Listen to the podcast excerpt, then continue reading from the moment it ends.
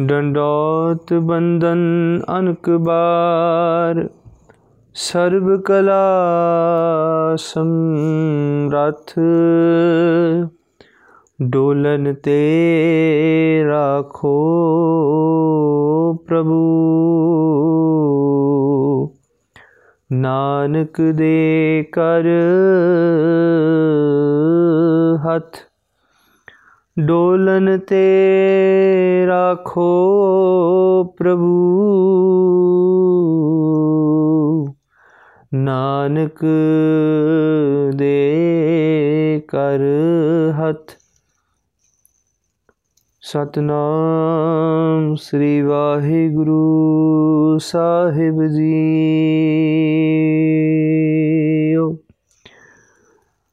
ਫਰੀਦਾ ਕਾਲੀ ਜਿਨੀ ਨਰਾਵਿਆ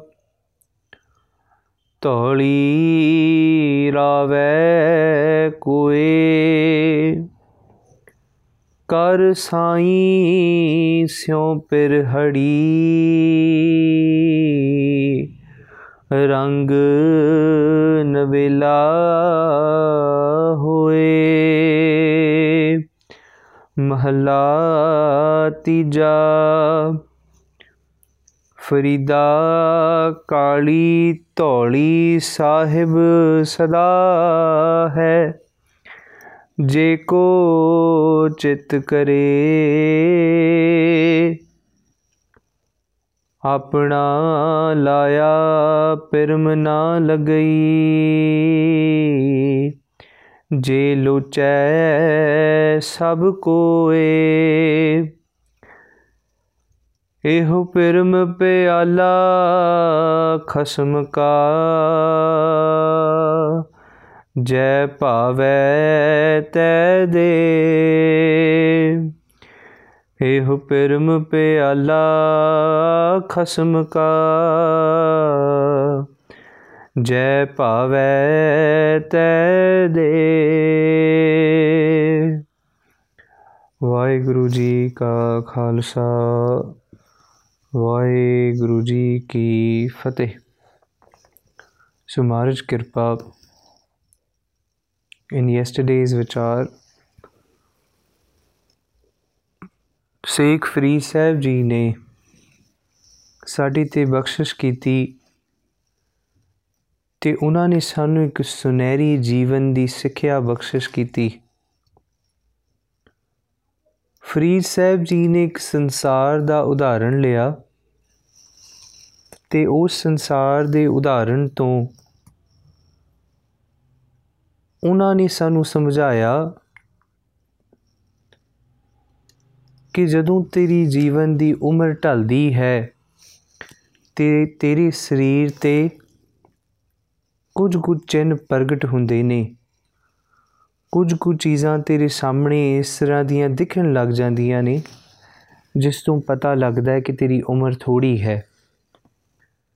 ਤੂੰ ਇਸ ਸੰਸਾਰ ਤੋਂ ਛੇਤੀ ਜਾਣਾ ਤੇਰਾ ਅੱਗੋਂ ਨੇੜਾ ਆ ਗਿਆ ਹੈ। ਤੇ ਜਿਹੜਾ ਤੇਰਾ ਪਿਛੜਾ ਸੀਗਾ, ਉਹ ਬਹੁਤ ਦੂਰ ਹੁਣ ਰਹਿ ਗਿਆ, ਤੂੰ ਬਹੁਤ ਅੱਗੇ ਲੰਘ ਆਇਆ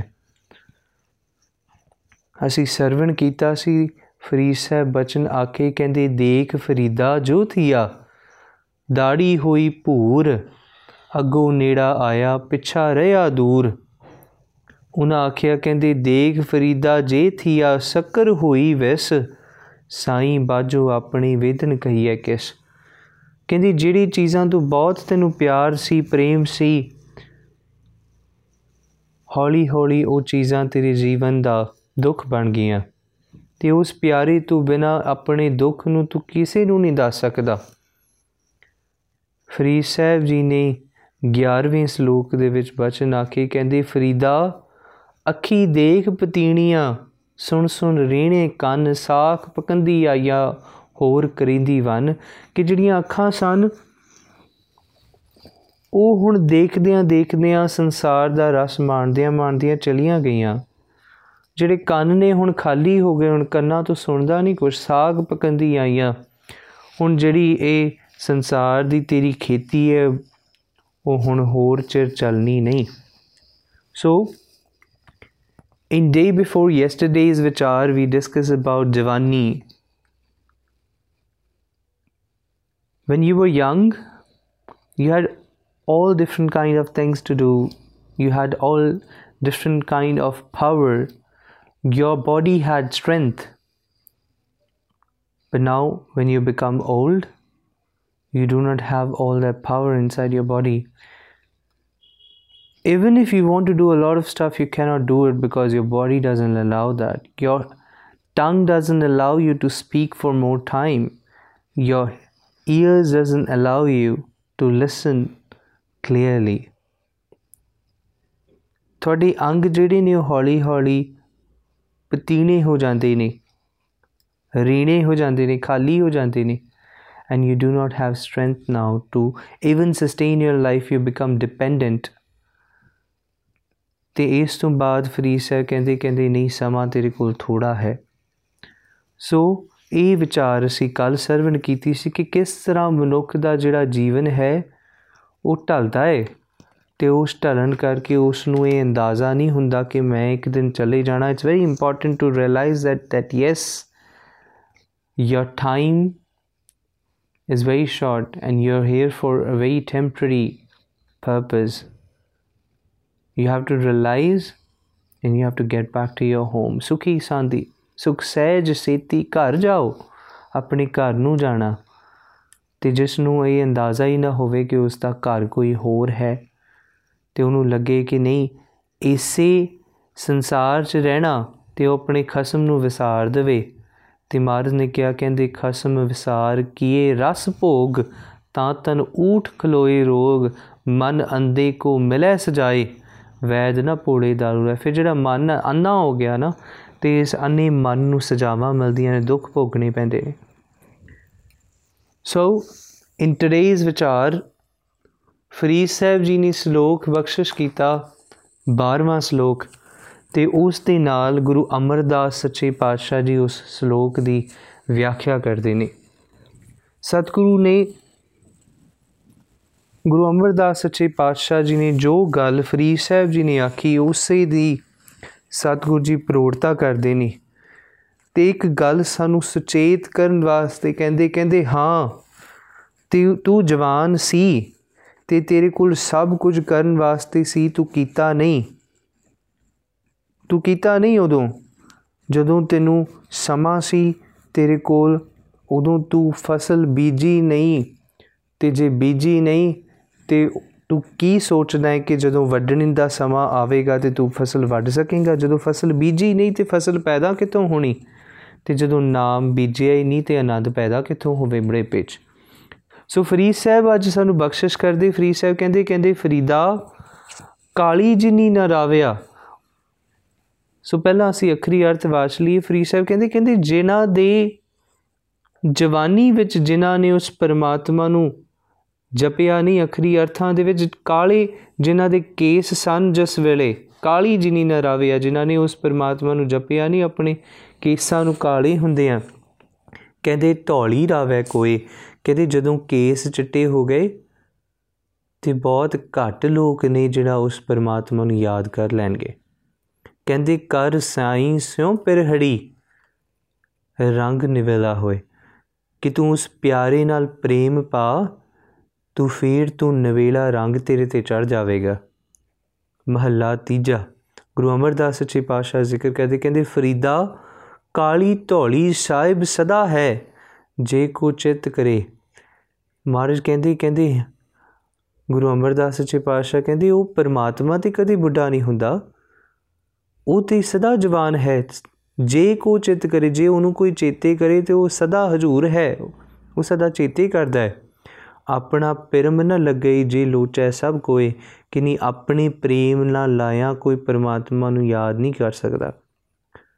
ਉਹਨਾਂ ਆਖਿਆ, ਕਹਿੰਦੇ, ਇਹੋ ਪਿਰਮ ਪਿਆਲਾ ਖਸਮ ਕਾ ਜੈ ਭਾਵੇ ਤੈ ਦੇ ਇਹ ਜਿਹੜੀ ਪ੍ਰੇਮ ਦੀ ਗੰਢ ਹੈ, ਪ੍ਰੇਮ ਦਾ ਰਸ ਹੈ, ਇਹ ਰਸ ਉਹ ਪਰਮਾਤਮਾ ਚਾਹੁੰਦਾ ਹੈ ਤੇ ਦਿੰਦਾ ਹੈ ਜਿਸ ਨੂੰ ਨਹੀਂ ਚਾਹੁੰਦਾ ਉਸ ਨੂੰ ਨਹੀਂ ਦਿੰਦਾ। ਸੋ ਇਹ ਅਖਰੀ ਅਰਥ ਨੇ।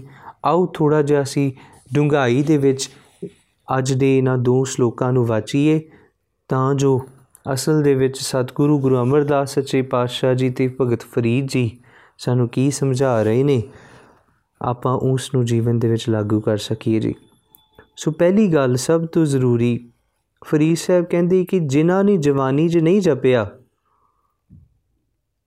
ਉਹ ਬੁਢੇਪੇ 'ਚ ਵੀ ਵੀ ਨਹੀਂ ਜਪਣਗੇ। ਆਪਾਂ ਪਿੱਛੇ ਜੇ ਵੀ ਇਸ ਬਾਰੇ ਵਿਚਾਰ ਕੀਤੀ ਸੀ ਕਿ ਬੀਜ ਇੱਕ ਵਕਤ ਤੇ ਪੈਂਦਾ ਹੈ ਜਦੋਂ ਜ਼ਮੀਨ ਥੋੜੀ ਜੀ ਨਮੀ ਹੋਵੇ ਜ਼ਮੀਨ ਦੇ ਵਿੱਚ ਤੇ ਉਸ ਨਮੀ ਵਾਲੀ ਜ਼ਮੀਨ ਦੇ ਵਿੱਚ ਜਿਹੜਾ ਬੀਜ ਪੈਂਦਾ ਹੈ, ਉਹ ਛੇਤੀ ਪੁੰਗਰਦਾ ਹੈ। ਬੇਮੌਸਮ ਬੀਜ ਪਾਇਆ ਕਦੇ ਬੀਜ ਪੁੰਗਰਦਾ ਨਹੀਂ। ਸਿਆਲਾਂ ਦੇ ਵਿੱਚ ਬੀਜ ਪਾਇਆ ਪੁੰਗਰਦਾ ਨਹੀਂ। ਤੁਹਾਨੂੰ ਜਿਹੜੀ ਖੇਤੀ ਕਰਨੀ, ਉਸ ਖੇਤੀ ਦੇ ਵਾਸਤੇ ਤੁਹਾਨੂੰ ਪਤਝੜ 'ਚ ਬੀਜ ਪਾਉਣਾ ਪਵੇਗਾ, ਤਾਂ ਉਹ ਅੱਗੇ ਚੱਲ ਕੇ ਵਾਢੀ ਵੇਲੇ ਪੂਰਾ ਹੋਵੇਗਾ, ਹੈ ਨਾ? ਖੈਰ, ਸਮਝਣਾ।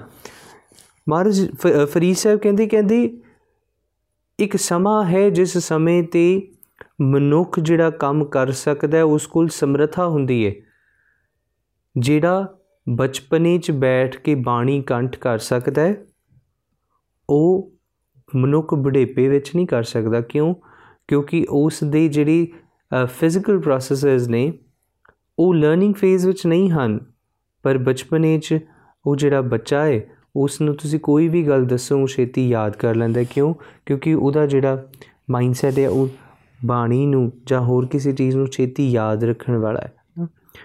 ਸੋ, ਜਿਹੜਾ ਕੰਮ ਮਨੁੱਖ ਜਵਾਨੀ 'ਚ ਕਰ ਸਕਦਾ, ਉਹ ਜਵਾਨ ਹੈ, ਉਹਦੀ ਤਨ ਵਿੱਚ ਸ਼ਕਤੀ ਹੈ, ਉਹ ਚੀਜ਼ਾਂ ਚੁੱਕ ਕੇ ਇਧਰ ਉਧਰ ਕਰ ਸਕਦਾ, ਉਹ ਭੱਜ ਦੌੜ ਕੇ ਸੇਵਾ ਕਰ ਸਕਦਾ ਹੈ।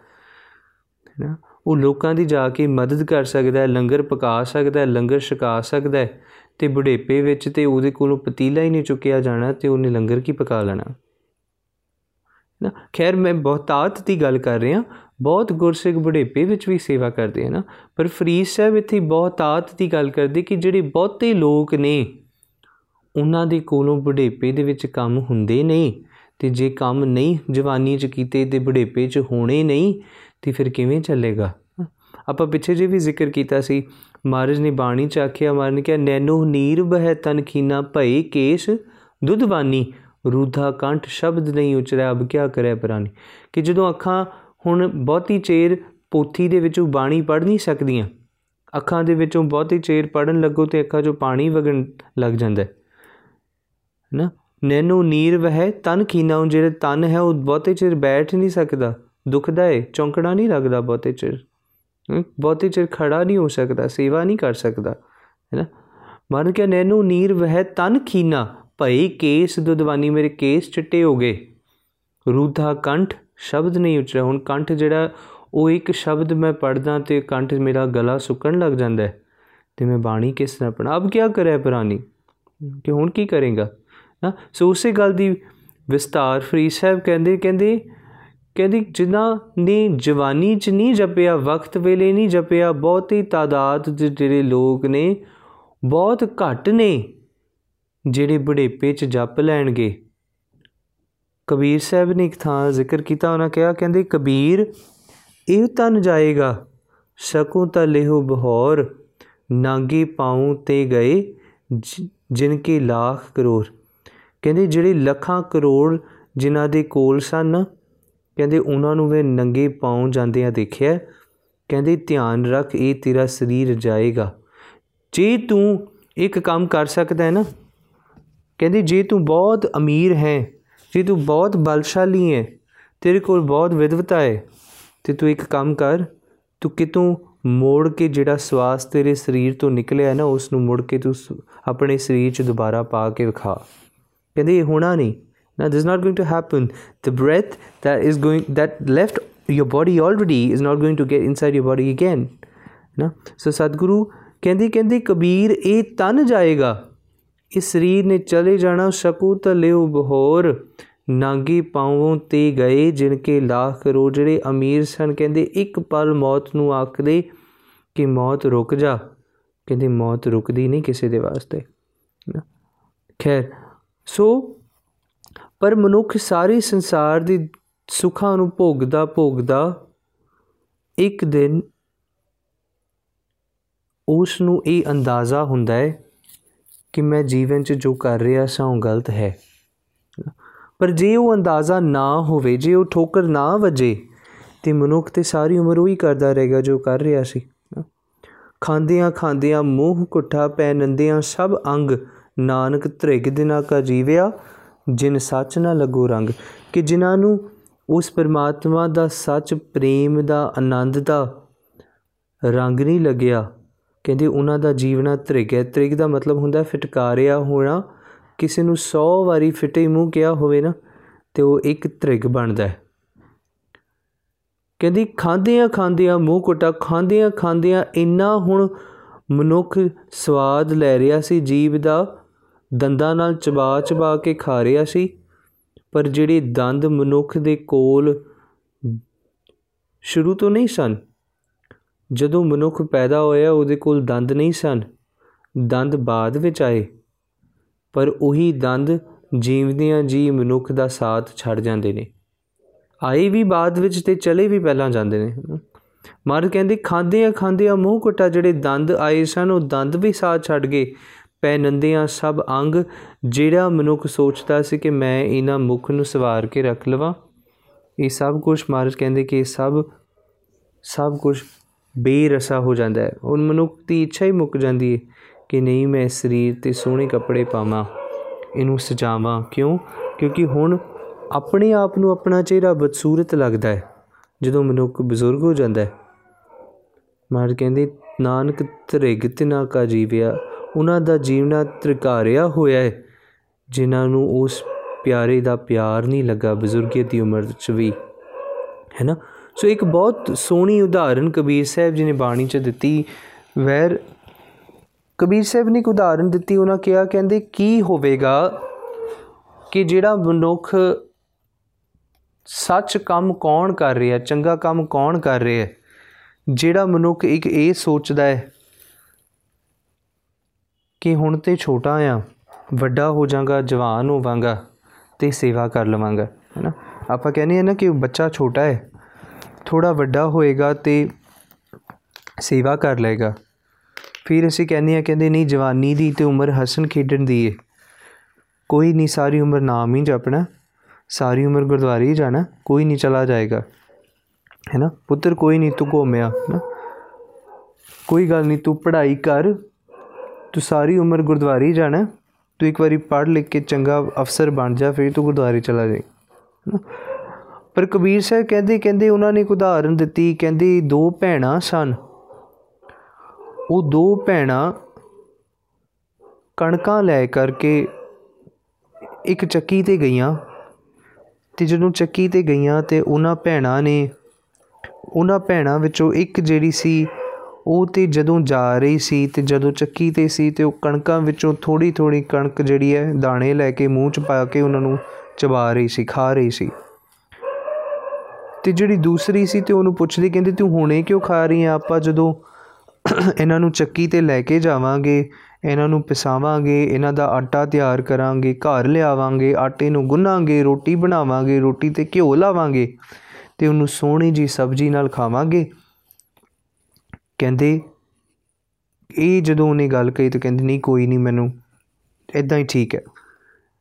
ਤੇ ਦੂਸਰੀ ਦੀ ਜਦੋਂ ਇਹ ਗੱਲ ਉਹਨੇ ਸੁਣੀ ਤੇ ਉਹਨਾਂ ਨੇ ਆਟਾ ਪਿਸਾਇਆ ਤੇ ਆਟਾ ਪਿਸਾ ਕੇ ਵਾਪਸ ਆਣ ਲੱਗੇ ਤੇ ਵਾਪਸ ਆਂਦਿਆਂ ਆਂਦਿਆਂ ਰਸਤੇ 'ਚ ਚਿੱਕੜ ਸੀ ਤੇ ਉਸ ਚਿੱਕੜ ਦੇ ਵਿੱਚ ਉਹ ਜਿਹੜਾ ਆਟਾ ਸੀ ਉਹ ਡਿੱਗ ਪਿਆ। ਤੇ ਜਦੋਂ ਡਿੱਗਿਆ ਤੇ ਹੁਣ ਅਸੀਂ ਆਪਣੇ ਆਪ ਨੂੰ ਇੱਕ ਸਵਾਲ ਪੁੱਛੀਏ ਕਿ ਦੋਨਾਂ ਭੈਣਾਂ ਦੇ ਵਿੱਚੋਂ ਕਿਹੜੀ ਫਾਇਦੇ 'ਚ ਰਹੀ ਔਰ ਕਿਹੜੀ ਨੁਕਸਾਨ ਵਿੱਚ ਰਹੀ? ਫਾਇਦੇ 'ਚ ਉਹ ਰਹੀ ਜਿਹੜੀ ਉਹਨਾਂ ਦਾਣਿਆਂ ਨੂੰ ਨਾਲ-ਨਾਲ ਚਬਾ ਰਹੀ ਸੀ। ਕਿਉਂਕਿ ਜਿਨੇ ਇਹ ਸੋਚਿਆ ਕਿ ਮੈਂ ਬਾਅਦ ਵਿੱਚ ਖਾਵਾਂਗੀ, ਬਾਅਦ ਵਿੱਚ ਉਹਦਾ ਆਟੇ ਦਾ ਰੋਟੀ ਬਣਾ ਕੇ ਖਾਵਾਂਗੀ, ਅਸਲ ਦੇ ਵਿੱਚ ਉਹਦਾ ਆਟਾ ਤੇ ਸਾਰਾ ਡਿੱਗ ਪਿਆ, ਹੁਣ ਕਿਹਦੀ ਰੋਟੀ ਬਣਾਵੇਂਗੇ? ਸੋ ਫਾਇਦੇ 'ਚ ਉਹ ਰਹੀ ਜਿਹੜਾ ਨਾਲ ਨਾਲ ਉਹਨਾਂ ਦਾਣਿਆਂ ਨੂੰ ਖਾ ਰਹੀ ਸੀ। ਅਸਲ ਦੇ ਵਿੱਚ ਇਸ ਗੱਲ ਵਿੱਚੋਂ ਫਰੀ ਕਬੀਰ ਸਾਹਿਬ ਸਾਨੂੰ ਸਮਝਾਉਂਦੇ, ਕਹਿੰਦੇ, ਕਹਿੰਦੀ, ਜਿਹੜਾ ਮਨੁੱਖ ਹਰ ਪਲ ਨੂੰ ਜੀਵ ਕੇ ਉਸ ਪਲ ਵਿੱਚੋਂ ਪਰਮਾਤਮਾ ਦੀ ਬੰਦਗੀ ਕਰ ਲਵੇ, ਉਹ ਫਾਇਦੇ 'ਚ ਹੈ। ਜਿਹੜਾ ਇਹ ਸੋਚੇ ਕੱਲ ਨੂੰ ਜਪਾਂਗੇ, ਸ਼ਾਮੀ ਜਪਾਂਗੇ, ਪਰਸੋਂ ਨੂੰ ਜਪਾਂਗੇ, ਅਗਲੇ ਦਿਨ ਜਪਾਂਗੇ, ਉਸ ਤੋਂ ਅਗਲੇ ਦਿਨ ਜਪਾਂਗੇ, ਕੋਈ ਨਹੀਂ, ਅਗਲੇ ਮਹੀਨੇ ਤੋਂ ਸ਼ੁਰੂ ਕਰਦਾ ਇਸ ਕਰਦਿਆਂ ਕਰਦਿਆਂ ਪਤਾ ਨਹੀਂ ਕਦੋਂ ਸਾਡੇ ਜੀਵਨ ਦੇ ਸਵਾਸਾਂ ਦਾ ਆਟਾ ਕਿਚੜ 'ਚ ਡਿੱਗ ਪੈਣਾ, ਹੈ ਨਾ? ਸਮਝਣਾ ਸਾਡੇ ਵਾਸਤੇ ਕਿ ਕਿਹਦੀ ਸੁਚੇਤ ਹੋਈ ਕੱਲ ਕਬੀਰ ਸਾਹਿਬ ਨੇ ਸਾਨੂੰ ਚੇਤਾਵਨੀ ਦਿੱਤੀ ਸੀ ਨਾ?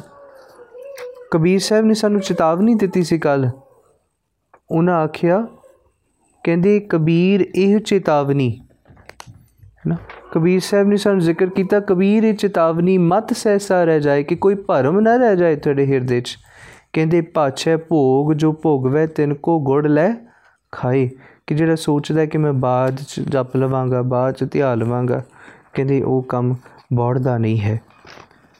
ਸੋ ਕਬੀਰ ਸਾਹਿਬ ਕਹਿੰਦੇ ਕਹਿੰਦੇ ਕਬੀਰ ਕੀਚੜ ਆਟਾ ਗਿਰ ਪਰਿਆ ਕਿਸ਼ੂ ਨਾ ਆਇਓ ਹਾਥ, ਪੀਸਤ ਪੀਸਤ ਚਾਬਿਆ ਸੋਈ ਨਿਵਿਆ ਸਾਥ, ਕਿ ਜਿਹੜਾ ਸਵਾਸਾਂ ਸਵਾਸਾਂ ਦੇ ਨਾਲ ਅਸੀਂ ਬਾਣੀ ਨੂੰ ਜਪ ਲਿਆ, ਗੁਰੂ ਨੂੰ ਯਾਦ ਕਰ ਲਿਆ, ਗੁਰੂ ਦੀ ਬੰਦਗੀ ਕਰ ਲਈ ਅਸਲ ਦੇ ਵਿੱਚ ਉਹੀ ਸਾਡੇ ਨਾਲ ਰਹਿਣਾ। ਇਹ ਸੋਚਣਾ ਕਿ ਬਾਅਦ ਵਿੱਚ ਬਾਅਦ ਵਿੱਚ ਬਾਅਦ ਵਿੱਚ, ਬਾਅਦ ਕਦੇ ਆਉਂਦੀ ਨਹੀਂ ਹੈ। ਸੋ ਸਾਡੇ ਮਨ ਨੂੰ ਅਸੀਂ ਇੱਕ ਚੀਜ਼ ਚੇਤਨ ਕਰੀਏ ਤੇ ਇੱਕ ਚੀਜ਼ ਦਾ ਅਭਿਆਸ ਸਾਡੇ ਜੀਵਨ 'ਚ ਜ਼ਰੂਰ ਕਰੀਏ ਕਿ ਜਿਸ ਵੇਲੇ ਲੱਗੇ ਕਿ ਅੱਜ ਨਿਤਨੇਮ ਨਹੀਂ ਹੋਇਆ, ਬਸ ਉਹੀ ਉਹੀ ਜਿਹੜਾ ਥਾਟ ਹੈ ਨਾ, ਉਹਨੂੰ ਛੱਡੀਏ ਨਾ, ਉਸੇ ਪਲ ਬਹਿ ਜਾਈਏ ਚੌਂਕੜਾ ਲਾ ਕਰਕੇ। ਜੇ ਇੱਕ ਇੱਕ ਪਲ ਵੀ ਇੱਧਰ ਦਾ ਉਧਰ ਕੀਤਾ ਨਾ ਤੇ ਉਹ ਜਿਹੜਾ ਥਾਟ ਹੈ ਉਹ ਉਹ ਬਦਲ ਜਾਵੇਗਾ, ਮਨ ਬਦਲ ਜਾਵੇਗਾ। ਤੇ ਜਿਸ ਵੇਲੇ ਮਨ ਨੇ ਕਿਹਾ ਕਿ ਮਨਾ, ਅੱਜ ਤੂੰ ਬਾਣੀ ਨਹੀਂ ਪੜੀ ਤੇ ਉਸੇ ਪਲ ਬਹਿ ਜਾਈਏ, ਕਿਉਂਕਿ ਉਸੇ ਪਲ ਪਰਮਾਤਮਾ ਨੇ ਕਿਰਪਾ ਕਰਕੇ ਸਾਨੂੰ ਚੇਤਨ ਕਰ ਦਿੱਤਾ ਹੈ। ਨਹੀਂ ਤੇ ਅਸੀਂ ਮਾਇਆ ਦੇ ਪ੍ਰਭਾਵ ਦੇ ਹੇਠ ਘੁੰਮ ਰਹੇ ਸੀ ਨਾ ਸੁਖਬੀਰ ਸਾਹਿਬ ਕਹਿੰਦੇ ਕਹਿੰਦੇ ਪੀਸਤ ਪੀਸਤ ਚਾਬਿਆ, ਸੋਈ ਨਿਵਿਆ ਸਾਧ, ਉਸੇ ਨੇ ਨਾਲ ਨਿਭ ਜਾਣਾ ਜਿਹੜੇ ਸਾਡੇ ਜੀਵਨ ਦੇ ਵਿੱਚ ਜਿਨ੍ਹਾਂ ਕਰਮਾਂ ਨੂੰ ਅਸੀਂ ਸਹਿਜੀ ਸਹਿਜੀ ਕਰ ਲਵਾਂਗੇ ਨਾ ਸੋ ਮਹਾਰਾਜ ਨੇ ਸਾਡੇ ਵਾਸਤੇ ਸਭ ਕੁਝ ਸੌਖਾ ਕਰ ਦਿੱਤਾ ਹੈ, ਸਭ ਕੁਝ ਸੌਖਾ ਕਰ ਦਿੱਤਾ ਹੈ।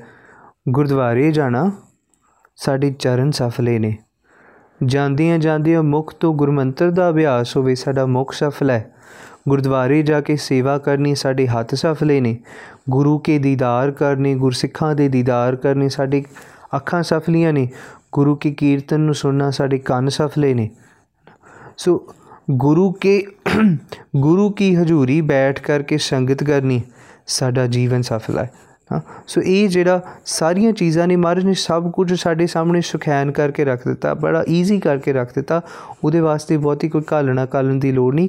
ਪੀਸਤ ਪੀਸਤ ਚਾਬਿਆ ਕਰ ਦਿੱਤਾ ਉਹਨਾਂ ਨੇ ਕਿ ਨਾਲ ਦੇ ਨਾਲ ਤੂੰ ਰੋਜ਼ ਦਾ ਨਿਤਨੇਮ ਕਰ ਲੈ, ਤੈਨੂੰ ਬਹੁਤੀ ਕੁਝ ਚੀਜ਼ਾਂ ਨੂੰ ਕਰਨ ਦੀ ਲੋੜ ਨਹੀਂ। ਹਰ ਪਲ, ਹਰ ਚਿੱਤ ਵਿੱਚ ਉਸ ਨੂੰ ਧਿਆ ਲੈ ਤੈਨੂੰ ਬਹੁਤਾ ਕੁਝ ਕਰਨ ਦੀ ਲੋੜ ਨਹੀਂ। ਇਹੀ ਮਹਾਰਾਜ ਨੇ ਸਾਨੂੰ ਸਮਝਾਇਆ। ਸੋ ਇੱਕ ਚੀਜ਼ ਬੜੀ ਇੰਪੋਰਟੈਂਟ ਹੈ। ਮਹਾਰਾਜ ਨੇ ਇੱਕ ਥਾਂ ਤੇ ਨਾ ਬਹੁਤ ਪਿਆਰਾ ਇੱਕ ਉਦਾਹਰਣ ਦਿੱਤਾ। ਉਹਨਾਂ ਆਖਿਆ, ਕਹਿੰਦੀ, ਸੂਕੇ ਸਰਵਰ ਪਾਲ ਬੰਧਾਵੇ, ਲੂਣੇ ਖੇਤ ਹਤਵਾਰ ਕਰੇ। ਕਹਿੰਦੀ, ਜਦੋਂ ਤੂੰ ਜਵਾਨ ਸੈ ਨਾ, ਤੇ ਸਰੋਵਰ ਸੀ ਬਹੁਤ ਵੱਡਾ ਇੱਕ, ਤੇ ਉਸ ਸਰੋਵਰ ਨੂੰ ਤੂੰ ਉਦੋਂ ਜਦੋਂ ਸਰੋਵਰ ਦੇ ਵਿੱਚ ਪਾਣੀ ਬਹੁਤ ਸੀ, ਤੂੰ ਉਸ ਨੂੰ ਬੰਨ ਲਾਉਣ ਵਾਸਤੇ ਤੇ ਆਇਆ ਨਹੀਂ। ਭਾਵ ਕਿ ਉਸ ਸਰੋਵਰ ਨੂੰ ਤੂੰ ਚਾਰੋਂ ਪਾਸੇ ਤੋਂ ਬੰਨ ਲਾ ਦਵੇਂ ਕਿ ਉਸ ਸਰੋਵਰ ਦਾ ਪਾਣੀ ਜਿਹੜਾ ਉਹ ਬਾਹਰ ਨਾ ਨਿਕਲੇ। ਉਦੋਂ ਤੋਂ ਤੂੰ ਆਇਆ ਨਹੀਂ। ਤੇ ਜਦੋਂ ਹੁਣ ਪਾਣੀ ਮੁੱਕ ਗਿਆ, ਤੂੰ ਕਹਿੰਦਾ ਕਿ ਮੈਂ ਆ ਕੇ ਉਹਨੂੰ ਬੰਨ ਲਾ ਦਵਾਂ। ਕਹਿੰਦੇ, ਇਹ ਕੋਈ ਸਿਆਣਪ ਨਹੀਂ ਹੈ। ਸੂਕੇ ਸਰਵਰ ਪਾਲ ਬੰਦਾਵੇ ਕਿ ਹੁਣ ਸਰਵਰ ਜਿਹੜਾ ਸਰੋਵਰ ਸੁੱਕ ਗਿਆ ਉਸ ਦੇ ਵਿੱਚ ਹੁਣ ਸੁਚੇਤਤਾ ਨਹੀਂ ਰਹਿ ਗਈ, ਉਹਦੇ ਵਿੱਚ ਬਲ ਨਹੀਂ ਰਹਿ ਗਿਆ। ਉਹਦੇ ਵਿੱਚ ਹੁਣ ਇੰਦਰੀਆਂ ਕਮਜ਼ੋਰ ਹੋ ਗਈਆਂ ਨੇ। ਤੇ ਜੋ, ਜੇ ਤੂੰ ਕਵੇਂ ਕਿ ਇਸ ਇਹਨਾਂ ਸੁੱਕੇ ਸਰਵਰ ਤੇ ਮੈਂ ਹੁਣ ਪਾਲ ਬੰਦਵਾ ਮਰਿਆਦਾ ਦੀ, ਬਾਣੀ ਦੀ, ਕਹਿੰਦੇ ਉਦੋਂ ਹੋਣਾ ਨਹੀਂ ਹੈ, ਉਹ ਹੋ ਨਹੀਂ ਸਕਦਾ। ਜਿਸ ਤਰ੍ਹਾਂ ਸਰੋਵਰ ਕੀ ਹੈ? ਸਰੋਵਰ ਹੈ ਸਾਡਾ ਸਰੀਰ। ਤੇ ਉਸ ਸਰੀਰ ਦੇ, ਸਰੋਵਰ ਦੇ ਵਿੱਚ ਕੀ ਹੈ? ਪਾਣੀ ਹੈ। ਤੇ ਉਹ ਜਿਹੜਾ ਪਾਣੀ ਹੈ ਨਾ, ਉਹ ਪਾਣੀ ਹੈ ਸਾਡੇ ਅੰਦਰ ਦਾ ਬਲ, ਸਾਡੀ ਅੰਦਰ ਦੀ ਸ਼ਕਤੀ ਜੋ ਜਵਾਨੀ ਵਿੱਚ ਸੀ। ਤੇ ਜੇ ਜਵਾਨੀ ਵਿੱਚ ਸਾਡਾ ਅੰਦਰ ਦੀ ਸ਼ਕਤੀ ਹੈ, ਸਾਨੂੰ ਸੋਚਣ ਦੀ ਸ਼ਕਤੀ ਹੈ, ਸਾਡੀ ਅੱਖਾਂ ਕੰਮ ਕਰਦੀਆਂ, ਕੰਨ ਕੰਮ ਕਰਦੇ ਨੇ, ਤੇ ਸਤਿਗੁਰੂ ਕਹਿੰਦੇ, ਉਸ ਵੇਲੇ ਤੇ ਤੂੰ ਇਹਨਾਂ ਸ਼ਕਤੀਆਂ ਤੇ ਆਪਣੀ ਜਿਹੜੀ ਇੰਦਰੀਆਂ ਤੇ ਕਾਬੂ ਨਹੀਂ ਪਾਇਆ। ਆਪਣੇ ਆਪ ਨੂੰ ਮਰਿਆਦਾ ਵਿੱਚ, ਗੁਰੂ ਕੀ ਚਾਲ ਵਿੱਚ ਚਲਾਇਆ ਨਹੀਂ? ਗੁਰੂ ਕੇ ਹੁਕਮ 'ਚ ਤੁਰਿਆ ਨਹੀਂ। ਤੇ ਜਦੋਂ ਹੁਣ ਬੜੇਪਾ ਆ ਗਿਆ ਤੇ ਤੂੰ ਕਹਿੰਦਾ, ਮੈਂ ਗੁਰੂ ਗੁਰੂ ਕਰ ਲਵਾਂ ਤੇ ਇਹ ਗੱਲ ਬਣਨੀ ਨਹੀਂ। ਸੁੱਕੇ ਸਰਵਰ ਪਾਲ ਬੰਦਾਵੈ ਲੂਣੇ ਖੇਤ ਹਤਵਾਰ ਕਰੇ।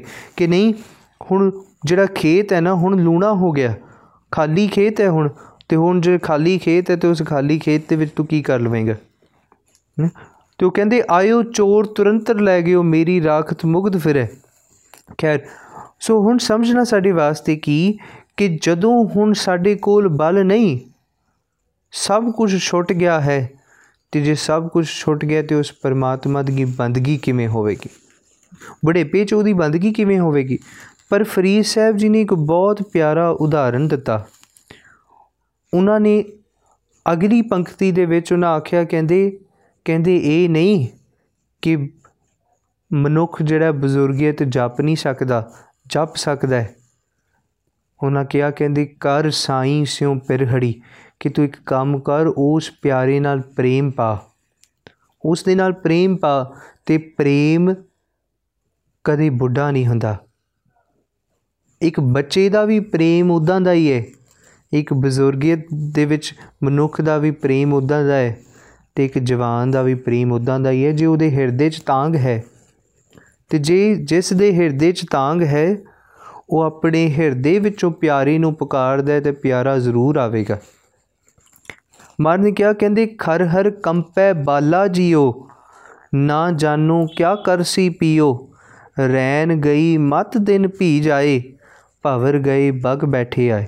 ਕਹਿੰਦੀ ਰੈਨ ਚਲੀ ਗਈ, ਰਾਤ ਚਲੀ ਗਈ ਤੇ ਜੇ ਰਾਤ ਚਲੀ ਗਈ ਤੂੰ ਇੱਕ ਗੱਲ ਦਾ ਧਿਆਨ ਰੱਖ ਕਿ ਤੇਰਾ ਬੁਢੇਪਾ ਨਾ ਚਲੇ ਜਾਏ ਮਤ ਦਿਨ ਪੀ ਜਾਏ ਭਵਰ ਗਏ ਬਗ ਬੈਠੇ ਆ। ਉਹਨੇ ਕਿਹਾ ਕਹਿੰਦੇ ਜਿਹੜੇ ਭਵਰੇ ਰੂਪੀ ਤੇਰੇ ਕਾਲੇ ਕੇਸ ਸਨ ਉਹ ਚਲੇ ਗਏ। ਹੁਣ ਜਦੋਂ ਬਗ ਚਿੱਟੇ ਬਗੜੇ ਆ ਕੇ ਬੈਠ ਗਏ ਤੇਰੇ ਕੇਸ ਚਿੱਟੇ ਹੋ ਗਏ ਨੇ। ਤੇ ਤੂੰ ਕੰਮ ਕਰ ਅਹ, ਜਵਾਨੀ ਤੇ ਚਲੀ ਗਈ ਕੋਈ ਗੱਲ ਨਹੀਂ। ਪਰ ਇਸ ਬੁਢੇਪੇ ਨੂੰ ਨਾ ਜਾਣਦੇ ਇਸ ਬੁਢੇਪੇ ਵਿੱਚ ਉਸ ਪਿਆਰੇ ਨਾਲ ਪ੍ਰੇਮ ਪਾ ਲੈ। ਰੰਗ ਨਵੇਲਾ ਹੋਏ ਕਿ ਤੇਰਾ ਜਿਹੜਾ ਰੰਗ ਹੈ ਨਾ ਸਭ ਕੁਝ ਤੇਰੇ ਜੀਵਨ ਦੇ ਵਿੱਚ ਨਵੇੜਾ ਹੋ ਜਾਏਗਾ। ਨਵੇੜਾ ਹੋ ਜਾਏਗਾ। ਮਹਾਰਾਜ ਨੇ ਬਹੁਤ ਪਿਆਰੀ ਇੱਕ ਉਦਾਹਰਨ ਦਿੱਤੀ। ਮਹਾਰਾਜ ਨੇ ਕਿਹਾ, ਸੱਜਣ ਮੈਡਾ ਚਾਹੀਆ, ਹਬ ਕਹੀ ਦਾ ਮਿੱਤ। ਕਹਿੰਦੇ, ਜਿਹੜਾ ਪਿਆਰਾ ਹੈ ਨਾ, ਉਹ ਬਹੁਤ ਪਿਆਰਾ ਹੈ, ਉਹ ਬਹੁਤ ਚਾਹੀਆ ਹੈ। ਚਾਹੀਆ ਦਾ ਅਰਥ ਹੁੰਦਾ ਕਿ ਬਹੁਤ ਸੋਹਣਾ ਹੈ, ਚਾਹਵਾਨ ਹੈ, ਪਿਆਰ ਕਰਨ ਵਾਲਾ ਹੈ। ਮੰਨ ਕੇ ਸੱਜਣ ਮੈਡਾ ਚਾਹੀਆ ਹਬ ਕਹੀ ਦਾ ਮਿੱਤ ਕਹਿੰਦੇ, ਉਹ ਸਾਰੇ ਕਹਿੰਦੇ ਨੇ ਕਿ ਉਹ ਮੇਰਾ ਮਿੱਤਰ ਹੈ। ਹਬੇ ਜਾਣਨ ਆਪਣਾ ਕਿ ਸਾਰੇ ਕਹਿੰਦੇ ਨੇ ਕਿ ਉਹ ਮੇਰਾ ਹੈ ਇੱਕ ਛੋਟਾ ਬੱਚਾ ਕਹਿੰਦਾ, ਕਹਿੰਦੇ ਪਰਮਾਤਮਾ ਮੇਰਾ ਹੈ ਇੱਕ ਜਵਾਨ ਕਹਿੰਦਾ, ਪਰਮਾਤਮਾ ਮੇਰਾ ਇੱਕ ਬੁਢੇਪਾ, ਬੁੱਢਾ ਮਨੁੱਖ ਕਹਿੰਦਾ ਕਹਿੰਦਾ ਉਹ ਮੇਰਾ ਹੈ ਅਸਲ ਦੇ ਵਿੱਚ ਮਾਰੇ ਨੇ ਕਿਹਾ, ਕਹਿੰਦੇ ਹੱਬੇ ਜਾਣਨ ਆਪਣਾ ਕਹੀ ਨਾ ਠਾਏ ਚਿੱਤ, ਕਹਿੰਦੇ ਉਹ ਕਿਸੇ ਦਾ ਦਿਲ ਨਹੀਂ ਤੋੜਦਾ। ਉਹ ਕਿਸੇ ਦਾ ਦਿਲ ਨਹੀਂ ਤੋੜਦਾ। ਉਹ ਜਿਹੜਾ ਪਿਆਰਾ ਹੈ ਨਾ ਉਹ ਸਾਰੇ ਨਾਲ ਪ੍ਰੇਮ ਕਰਦਾ ਹੈ। ਕਰ ਸਾਈਂ ਸਿਓ ਪਿਰਹੜੀ ਕਿ ਤੂੰ ਇੱਕ ਕੰਮ ਕਰ ਉਸ ਪਿਆਰੇ ਨਾਲ ਪ੍ਰੇਮ ਪਾ ਲੈ। ਤੇ ਜਦੋਂ ਤੂੰ ਪ੍ਰੇਮ ਪਾਵੇਂਗਾ ਤੇ ਉਹ ਇਹ ਨਹੀਂ ਦੇਖੇਗਾ ਕਿ ਤੂੰ ਜਵਾਨ ਹੈ ਕਿ ਬੱਚਾ ਹੈ ਕਿ ਵੱਡਾ ਹੈ ਉਹ ਤੈਨੂੰ ਜ਼ਰੂਰ ਪ੍ਰੇਮ ਕਰੇਗਾ। ਉਹ ਜ਼ਰੂਰ ਤੈਨੂੰ ਤੇਰੀ ਅ, ਤੇਰੀ ਤੇ ਕਿਰਪਾ ਕਰੇਗਾ। ਮਹਾਰਾਜ ਨੇ ਬਾਣੀ ਚ ਕਿਹਾ ਕਹਿੰਦੇ ਸਵਸਥ ਵਿਵਸਥਾ ਹਰ ਕੀ ਸੇਵਾ ਮਧਿਅੰਤ ਪ੍ਰਭ ਜਾਪਣ। ਨਾਨਕ ਰੰਗ ਲਗਾ ਪਰਮੇਸ਼ਰ ਬੌੜ ਜਨਮ ਨਾ ਛਾਪਣ। ਕਹਿੰਦੇ, ਸਵਸਥ ਵਿਵਸਥਾ ਕਿ ਜਦੋਂ ਤੂੰ ਸਵਸਥ ਸੀ, ਤੇਰੇ ਤਨ ਨੂੰ ਕੋਈ ਰੋਗ ਨਹੀਂ ਸੀ। ਹਰ ਕੀ ਸੇਵਾ, ਤੂੰ ਹਰੀ ਕੀ ਸੇਵਾ ਕੀਤੀ। ਕਹਿੰਦੇ, ਮਧਿਅੰਤ ਪ੍ਰਭ ਜਾਪਣ, ਮਧਿਅੰਤ ਭਾਵ ਕਿ ਜਿਹੜਾ ਮੱਧ ਤੇ ਅੰਤ। ਮੱਧ ਮਤਲਬ ਜਵਾਨੀ ਤੇ ਅੰਤ ਤੇਰਾ ਬੁਢੇਪਾ। ਪ੍ਰਭ ਜਾਪਣ, ਤੂੰ ਜਵਾਨੀ ਵਿੱਚ ਵੀ ਜਪ ਤੇ ਜਦੋਂ ਤੂੰ ਬੁੱਢਾ ਹੋ ਗਿਆ, ਬਜ਼ੁਰਗ ਹੋ ਗਿਆ ਉਦੋਂ ਵੀ ਤੂੰ ਜਪ ਨਾਨਕ ਰੰਗ ਲੱਗਾ ਪਰਮੇਸ਼ਰ ਬੌੜ ਜਨਮ ਨਾ ਛਾਪਣ। ਕਿ ਤੂੰ ਇਦੋਂ ਜਦੋਂ ਗੁਰੂ ਤੇਰੇ ਤੇ ਕਿਰਪਾ ਕਰੇਗਾ ਫਿਰ ਤੈਨੂੰ ਬਾਰ-ਬਾਰ ਜਨਮ ਨਹੀਂ ਲੈਣੇ ਪੈਣਗੇ। ਇੱਕ ਬੜੀ ਪਿਆਰੀ ਅ, ਗੱਲ ਅੱਜ ਅਸੀਂ ਵਿਚਾਰਨੀ ਗੁਰੂ ਅਮਰਦਾਸ ਸੱਚੇ ਪਾਤਸ਼ਾਹ ਜੀ ਦੀ ਜਦੋਂ ਮਹਾਰਾਜ ਸਾਡੇ ਤੇ ਕਿਰਪਾ ਕਰਦੇ ਨੇ। ਮਹਾਰਾਜ ਸਾਡੇ ਤੇ ਬਖਸ਼ਿਸ਼ ਕਰਦੇ ਤੇ ਮਹਾਰਾਜ ਕਹਿੰਦੇ ਕਹਿੰਦੇ ਫਰੀਦਾ ਕਾਲੀ ਧੌਲੀ ਸਾਹਿਬ ਸਦਾ ਹੈ ਜੇ ਕੋ ਚਿਤ ਕਰੇ। ਕਿ ਉਹ ਜਿਹੜਾ ਪਿਆਰਾ ਹੈ ਨਾ, ਉਹ ਸਦਾ ਵਾਸਤੇ ਜਵਾਨ ਹੈ, ਉਹ ਕਾਲੀ ਧੌਲੀ ਹੈ। ਉਹ ਸਦਾ ਵਾਸਤੇ ਜਵਾਨ ਹੈ, ਉਹ ਕਦੇ ਬਜ਼ੁਰਗ ਨਹੀਂ ਹੁੰਦਾ, ਉਹ ਕਦੇ ਬੁੱਢਾ ਨਹੀਂ ਹੁੰਦਾ। ਜੇ ਕੋ ਚਿਤ ਕਰੇ, ਜੇ ਉਹਨੂੰ ਪਿਆਰ ਨਾਲ ਕੋਈ ਧਿਆਵੇ, ਉਹਨੂੰ ਚੇਤਾ ਕਰੇ, ਤੇ ਉਹ ਉਹਨਾਂ ਦੀ ਬੋਲੀ ਵਾਸਤੇ ਜ਼ਰੂਰ ਆਉਂਦਾ ਹੈ। ਉਹਨਾਂ ਆਖਿਆ, ਕਹਿੰਦੀ, ਆਪਣਾ ਪਿਰਮ ਨਾ ਲੱਗਈ ਜੇ ਲੋਚੈ ਸਭ ਕੋਈ ਕਿ ਉਹ ਜਿਹੜਾ ਪਿਆਰਾ ਹੈ ਨਾ, ਉਹ ਸਾਰਿਆਂ ਨਾਲ ਪ੍ਰੇਮ ਕਰਦਾ ਹੈ, ਜੇ ਉਹਨੂੰ ਕੋਈ ਲੋਚਦਾ ਹੈ। ਗੁਰੂ ਅਮਰਦਾਸ ਸੱਚੇ ਪਾਤਸ਼ਾਹ ਜੀ ਨੇ ਨਾ ਘੱਟੋ ਘੱਟ 6 ਦਹਾਕੇ Maharaj Ji's physical age was around 60 to 63 ਜਦੋਂ ਗੁਰੂ ਅਮਰਦਾਸ ਸੱਚੇ ਪਾਤਸ਼ਾਹ ਜੀ, ਗੁਰੂ ਅੰਗਦ ਸਾਹਿਬ ਜੀ ਦੀ ਸ਼ਰਨ ਵਿੱਚ ਆਏ ਨੇ।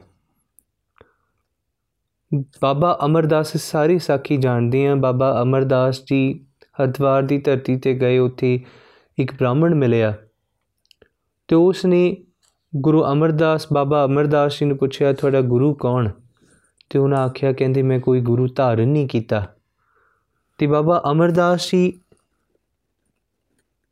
ਨੇ ਜਦੋਂ ਇਹ ਬਚਨ ਆਖੇ ਤੇ ਉਹ ਜਿਹੜਾ ਸਾਧੂ ਸੀ, ਉਹ ਕਹਿੰਦਾ, ਮੈਂ ਇੱਕ ਨਿਗੁਰੇ ਦਾ ਸੰਗ ਕੀਤਾ ਹੈ। ਮੇਰਾ ਤੇ ਜੀਵਨ ਭ੍ਰਿਸ਼ਟਿਆ ਗਿਆ ਤੇ ਇਹ ਗੱਲ ਜਿਹੜੀ ਹੈ ਉਹ ਬਾਬਾ ਅਮਰਦਾਸ ਜੀ ਦੇ ਹਿਰਦੇ ਨੂੰ ਟੁੰਗ ਗਈ। ਘਰ ਆਏ। ਸਾਰੀ ਰਾਤ ਤੜਫਦੇ ਰਹੇ। ਇਹ ਸੋਚ ਕਰਕੇ ਕਿ ਜਿਹੜਾ ਰਹਿਣ ਗਈ, ਮਤ ਦਿਨ ਪੀ ਜਾਏ। ਇਹ ਮਨ ਦੇ ਵਿੱਚ ਇੱਕ ਵਿਚਾਰ ਸੀ, ਇੱਕ ਫੁਰਨਾ ਸੀ ਉਹਨਾਂ ਦੇ ਕਿ ਜਵਾਨੀ ਤੇ ਚਲੀ ਗਈ। ਪਰ ਇਹ ਬੁਢੇਪਾ ਜਿਹੜਾ ਇਹ ਆ ਗਿਆ ਤੇ ਇਸ ਬੁਢੇਪੇ ਦੇ ਵਿੱਚੋਂ ਕਿਤੇ ਐਵੇਂ ਹੀ ਨਾ ਸੰਸਾਰ ਤੋਂ ਚਲਾ ਜਾਵਾਂ। ਤੇ ਜਦੋਂ ਅੰਦਰ ਦੀ ਤਾਂਗ ਪਈ ਨਾ, ਖਿੱਚ ਪਈ, ਤੇ ਉਸ ਖਿੱਚ ਦੇ ਵਿੱਚ ਅਸੀਂ ਸਾਰੇ ਜਾਣਦੇ ਹਾਂ ਬੀਬੀ ਅਮਰੋ ਜੀ। ਨੂੰ ਨੇ ਗੁਰੂ ਅਮਰਦਾਸ ਸੱਚੇ ਪਾਤਸ਼ਾਹ ਜੀ ਦੀ ਤੇ ਉਹਨਾਂ ਨੇ ਬਚਨ ਗੁਰੂ ਨਾਨਕ ਸਾਹਿਬ ਜੀ ਦਾ ਉਚਾਰਿਆ। ਸ਼ਬਦ ਗਾਇਆ, ਉਹਨਾਂ ਕਿਹਾ, ਕਹਿੰਦੀ, ਕਰਨੀ ਕਾਗਦ ਮਨ ਮਸਵਾਣੀ, ਬੁਰਾ ਭਲਾ ਦੋਏ। ਲੇਖ ਪਈ। ਇਹ ਬਚਨ ਗੁਰੂ ਅਮਰਦਾਸ, ਬਾਬਾ ਅਮਰਦਾਸ ਜੀ ਦੇ ਕੰਨਾਂ 'ਚ ਪਏ। ਤੇ ਬਾਬਾ ਅਮਰਦਾਸ ਜੀ ਦਾ ਮਨ ਇੱਕਦਮ ਸ਼ਾਂਤ ਹੋ ਗਿਆ। ਇੱਕਦਮ ਸ਼ਾਂਤ ਹੋ ਗਿਆ। ਤੇ ਜਦੋਂ ਸ਼ਾਂਤ ਹੋਇਆ, ਤੇ ਉਹਨਾਂ ਨੇ ਬੀਬੀ ਅਮਰੋ ਜੀ ਨੂੰ ਪੁੱਛਿਆ ਕਿ, ਬੀਬਾ, ਇਹ ਤੁਸੀਂ ਕੀ ਗਾ ਰਹੀ ਸੀ? ਤੇ ਉਹਨਾਂ ਆਖਿਆ ਕਿ, ਗੁਰੂ ਨਾਨਕ ਸਾਹਿਬ ਜੀ ਦਾ ਸ਼ਬਦ ਹੈ। ਤੇ ਉਹਨਾਂ ਆਖਿਆ, ਕਹਿੰਦੀ ਮੈਨੂੰ ਉਹਨਾਂ ਦੀ ਦੀਦਾਰ ਕਰਾਓ। ਜਿਹੜਾ ਗੁਰੂ ਦਾ ਸ਼ਬਦ ਇੰਨਾ ਮਿੱਠਾ ਹੈ, ਉਹ ਗੁਰੂ ਆਪ ਕਿੰਨਾ ਕੁ ਮਿੱਠਾ ਹੋਵੇਗਾ? ਉਹ ਆਪ ਕਿੰਨਾ ਕੁ ਮਿੱਠਾ ਹੋਵੇਗਾ? ਤੇ ਉਹ ਬੀਬੀ ਅਮਰੋ ਜੀ ਨੇ ਕਿਹਾ, ਕਹਿੰਦੀ, ਗੁਰੂ ਨਾਨਕ ਸਾਹਿਬ ਜੀ ਦੀ ਜੋਤ ਹੁਣ ਗੁਰੂ ਅੰਗਦ ਸਾਹਿਬ ਜੀ ਵਿੱਚ ਹੈ। ਮੇਰੇ ਪਿਤਾ ਜੀ ਕੋ ਤੇ ਜਦੋਂ ਇਹ ਗੱਲ ਹੋਈ ਤੇ ਬਾਬਾ ਅਮਰਦਾਸ ਜੀ ਨੇ ਕਿਹਾ, ਸਾਨੂੰ ਉਹਨਾਂ ਕੋਲ ਲੈ ਚੱਲੋ।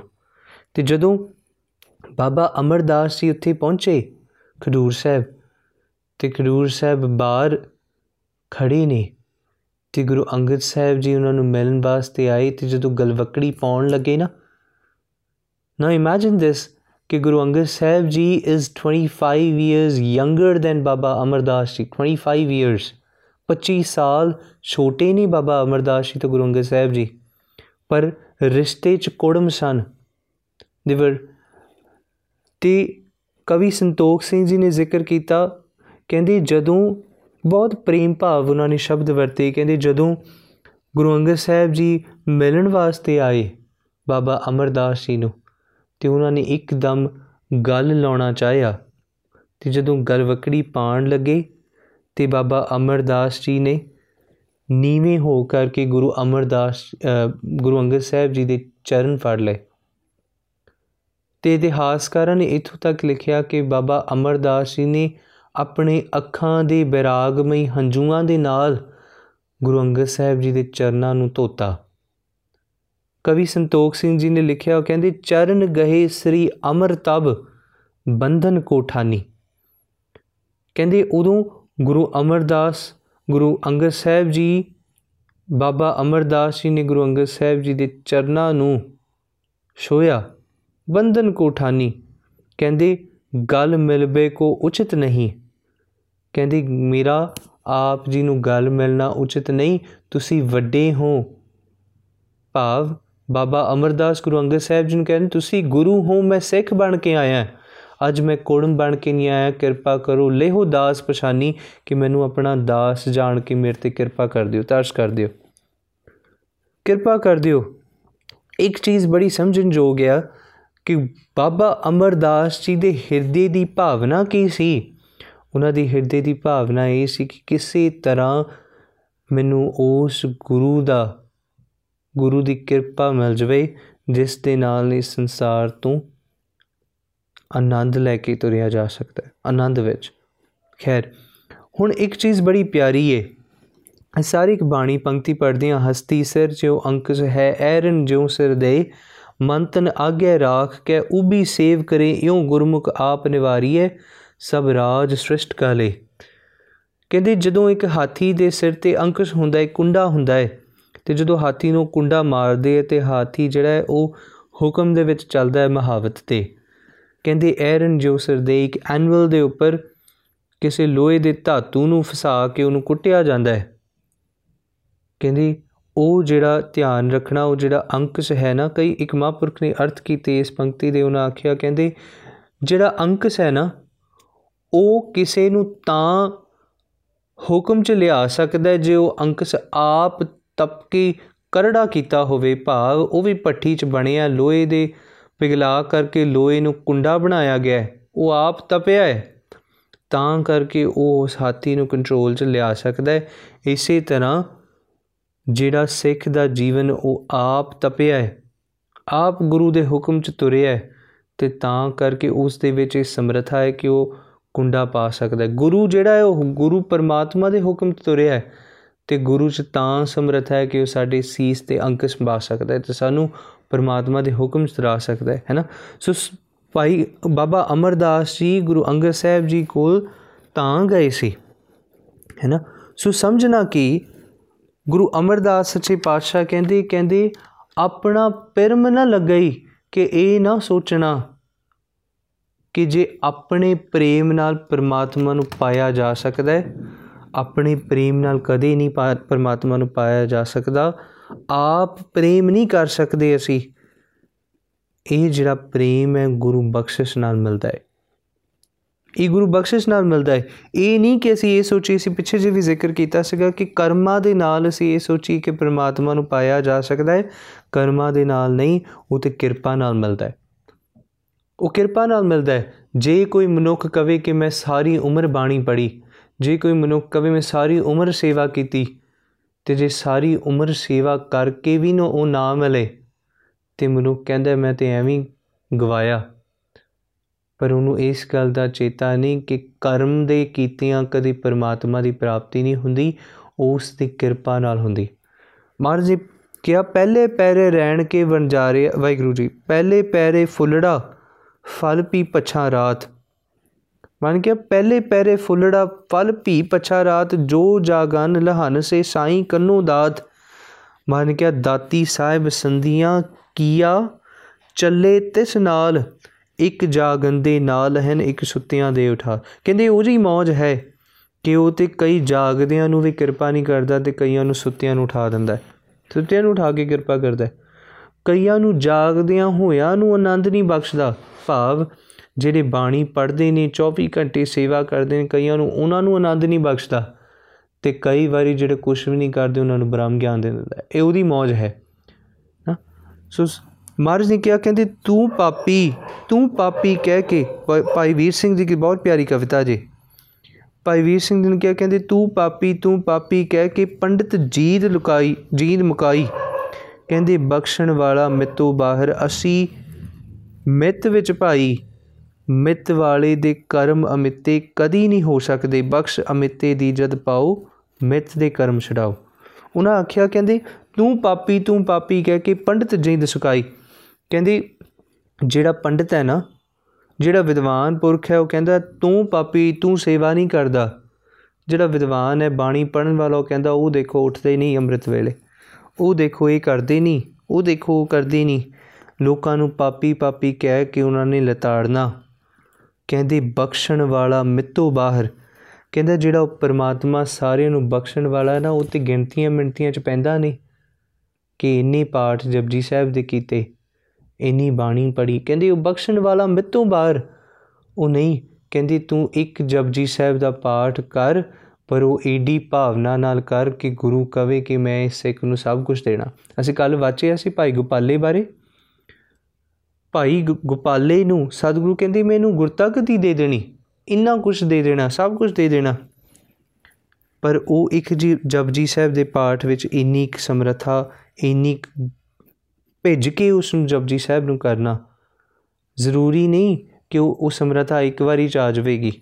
ਹਾਂ, ਸ਼ਾਇਦ ਉਸ ਵਾਸਤੇ 100 ਜਪਜੀ ਸਾਹਿਬ ਕਰਨੇ ਪੈਣ ਤਾਂ ਕਿਤੇ ਇੱਕ ਕਰਨ ਦੀ ਜਾਚ ਆ ਜਾਵੇਗੀ।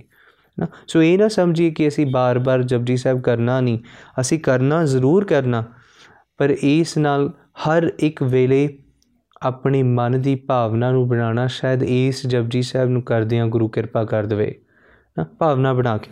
ਸੋ ਭਾਈ ਵੀਰ ਸਿੰਘ ਕਹਿੰਦੇ, ਤੂੰ ਪਾਪੀ ਤੂੰ ਪਾਪੀ ਕਹਿ ਕੇ ਪੰਡਿਤ ਜਿੰਦ ਸੁਕਾਈ ਬਖਸ਼ਣ ਵਾਲਾ ਮਿੱਤੋਂ ਬਾਹਰ, ਕਿ ਉਹ ਜਿਹੜਾ ਪਰਮਾਤਮਾ ਗਿਣਤੀਆਂ 'ਚ ਪੈਂਦਾ ਨਹੀਂ, ਅਸੀਂ ਮਿੱਤ ਵਿੱਚ ਭਾਈ, ਅਸੀਂ ਗਿਣਤੀਆਂ 'ਚ ਪੈਨੇ ਆ ਕਹਿੰਦੇ, ਮਿੱਤ ਵਾਲੇ ਦੇ ਕਰਮ ਮਿੱਤੇ ਕਦੇ ਨਹੀਂ ਹੋ ਸਕਦੇ। ਕਹਿੰਦੇ, ਜਿਹੜਾ ਮਿੱਤਣ ਵਾਲਾ ਹੈ ਭਾਵ, ਜਿਹੜਾ ਗਿਣਤੀਆਂ ਮਿੰਤੀਆਂ 'ਚ ਪੈ ਜਾਣ, ਪੈਣ ਵਾਲਾ ਹੈ, ਉਹਦੇ ਕਰਮ ਕਦੇ ਗਿਣਤੀਆਂ ਤੋਂ ਬਾਹਰ ਨਹੀਂ ਹੋ ਸਕਦੇ। ਭਾਵ ਉਹ ਕਦੇ ਪਰਮਾਤਮਾ ਦੀ ਬਖਸ਼ਿਸ਼ ਦਾ ਪਾਤਰ ਨਹੀਂ ਬੈ ਸਕਦਾ। ਕਹਿੰਦੇ, ਬਖਸ਼ ਅਮਿੱਤੇ ਦੀ ਜਦ ਪਾਉ ਮਿੱਤ ਦੇ ਕਰਮ ਛਡਾਓ। ਕਿ ਜਦੋਂ ਉਸ ਪਿਆਰੇ ਦੀ ਅਮਿੱਤੇ ਦੀ ਕਿਰਪਾ ਹੋਈ, ਉਹਨੇ ਸਾਰੇ ਕਰਮਾਂ ਦਾ ਨਾਸ਼ ਕਰ ਦੇਣਾ। ਕਰਮ ਦਾ ਨਾਸ਼। ਔਰ ਇਹੀ ਸਤਿਗੁਰ ਦੀ ਵਡਿਆਈ ਹੈ ਕਿਉਂਕਿ ਸਤਿਗੁਰੂ ਸਾਡੇ ਕਰਮਾਂ ਦਾ ਨਾਸ਼ ਕਰ ਦਿੰਦੇ ਨੇ। Even though we make thousands and thousands of mistakes every day the Guru will forgive all of them, ਜੇ ਉਹ ਮੌਜ ਵਿੱਚ ਆ ਜਾਵੇ। ਜੇ ਉਹ ਇੰਨੀ ਕਿਰਪਾ ਕਰ ਦੇਵੇ ਗੁਰੂ ਸਾਰੀਆਂ ਸਾਰੀਆਂ ਮੁਸ਼ਕਲਾਂ, ਸਾਰੇ ਦੁੱਖ, ਸਾਰੇ ਸਾਰੀਆਂ ਮਿਸਟੇਕਸ ਨੂੰ ਮਾਫ ਕਰਨ ਵਾਲਾ ਹੈ। ਜੇ ਉਹ ਆਪਣੀ ਕਿਰਪਾ ਦੀ ਰਹਿਮਤ ਬਰਸਾ ਦੇਵੇ। ਪਰ ਸਮਝਣਾ ਸਾਡੇ ਵਾਸਤੇ ਕੀ? ਕਬੀਰ ਸਾਹਿਬ ਨੇ ਇੱਕ ਇੱਕ ਥਾਂ ਤੇ ਬਹੁਤ ਪਿਆਰੀ ਉਦਾਹਰਨ ਦਿੱਤੀ, ਉਹ ਕਹਿੰਦੇ ਕਹਿੰਦੇ, ਲੋਕਾ ਮਤ ਕੋ ਫਕੜ ਪਾਏ, ਲੱਖ ਮੜਿਆਂ ਕਰ ਇਕੱਠੇ ਏਕ ਰਤੀ ਲੈ ਪਾਏ। ਕਹਿੰਦੇ, ਹਜ਼ਾਰਾਂ ਲੱਕਾਂ, ਲੱਕੜਾਂ ਇਕੱਠੀਆਂ ਕਰ ਲਓ, ਹਜ਼ਾਰਾਂ ਲੱਕੜੀਆਂ ਇਕੱਠੀਆਂ ਕਰ ਲਓ ਤੇ ਕੋਈ ਕਵੇ ਕਿ ਨਹੀਂ, ਮੈਂ ਇਹਨਾਂ ਹਜ਼ਾਰਾਂ ਲੱਕੜਾਂ ਨੂੰ ਫੂਕਣ ਵਾਸਤੇ ਹਜ਼ਾਰਾਂ ਅੱਗ ਦੀਆਂ ਚਿੰਗਿਆੜੀਆਂ ਚਾਹੀਦੀਆਂ ਨੇ। ਤੇ ਕੋਈ ਸਿਆਣਾ ਕਵੇ, ਕਹਿੰਦਾ, ਨਹੀਂ, ਤੂੰ ਮੂਰਖ ਹੈ ਲੱਕੜ ਭਾਵੇਂ ਹਜ਼ਾਰਾਂ ਲੱਖਾਂ ਹੋਣ, ਉਹਨਾਂ ਨੂੰ ਫੂਕਣ ਵਾਸਤੇ ਅੱਗ ਦੀ ਚਿੰਗਿਆੜੀ ਤੇ ਇੱਕੋ ਹੀ ਚਾਹੀਦੀ ਹੈ ਨਾ ਭਾਵ ਕਿ ਕਰਮ ਭਾਵੇਂ ਜਿੰਨੇ ਮਾੜੇ ਹੋਣ, ਉਹਨਾਂ ਨੂੰ ਮੁਕਾਉਣ ਵਾਸਤੇ ਗੁਰੂ ਕੀ ਕਿਰਪਾ ਇੱਕੋ ਵਾਰੀ ਚਾਹੀਦੀ। ਗੁਰੂ ਕੀ ਦ੍ਰਿਸ਼ਟੀ ਇੱਕੋ ਵਾਰੀ ਚਾਹੀਦੀ ਹੈ ਤੇ ਜਦੋਂ ਗੁਰੂ ਕਿਰਪਾ ਕਰ ਦਵੇ ਨਾ, ਤੇ ਸਭ ਕੁਝ ਕਿਰਪਾ ਹੋ ਜਾਂਦਾ ਹੈ। ਹੁਣ ਇਹ ਚੀਜ਼ ਸਮਝਣਾ ਸਾਡੇ ਵਾਸਤੇ ਜ਼ਰੂਰੀ ਹੈ ਕਿਉਂਕਿ ਬਜ਼ੁਰਗੀਅਤ ਦੀ ਉਮਰ ਵਿੱਚ ਜ਼ਰੂਰੀ ਨਹੀਂ ਕਿ ਅਸੀਂ ਸਾਰਾ ਦਿਨ ਬੈਠ ਕਰਕੇ ਚੌਂਕੜਾ ਲਾਈਏ। ਪਰ ਇੱਕ ਚੀਜ਼ ਜ਼ਰੂਰੀ ਕਿ ਜਿੰਨੇ ਸਵਾਸ ਗੁਰੂ ਦੇ ਲੇਖੇ ਲਾਈਏ, ਉਹ ਭਾਵਨਾ ਨਾਲ ਲਾਈ ਭਾਵਨਾ ਦੀ ਸਿੱਖੀ। ਕਿ ਭਾਵਨਾ ਦੇ ਵਿੱਚ ਬੈਠ ਕਰਕੇ ਅਸੀਂ, ਸਾਨੂੰ ਪਤਾ ਨਾ, ਭਾਈ ਗੋਂਦੇ ਨੇ।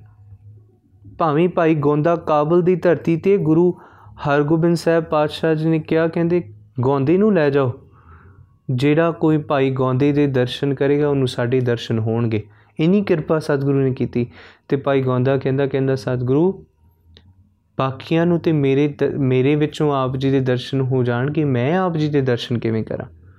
ਤੇ ਸਤਿਗੁਰੂ ਨੇ ਕਿਹਾ, ਕਹਿੰਦੇ, ਭਾਵਨਾ ਨਾਲ ਬੈਠ ਕੇ ਜਦੋਂ ਤੂੰ ਜਪਜੀ ਸਾਹਿਬ ਦਾ ਪਾਠ ਕਰੇਂਗਾ ਨਾ, ਤੇ ਸਾਡੇ, ਸਾਡੀ ਆਪਣੀ ਹਿਰਦੇ ਦੇ ਵਿੱਚ ਸਾਨੂੰ ਯਾਦ ਕਰੀ, ਅਸੀਂ ਤੇਰੇ ਕੋਲ ਖਲੋਵਾਂਗੇ।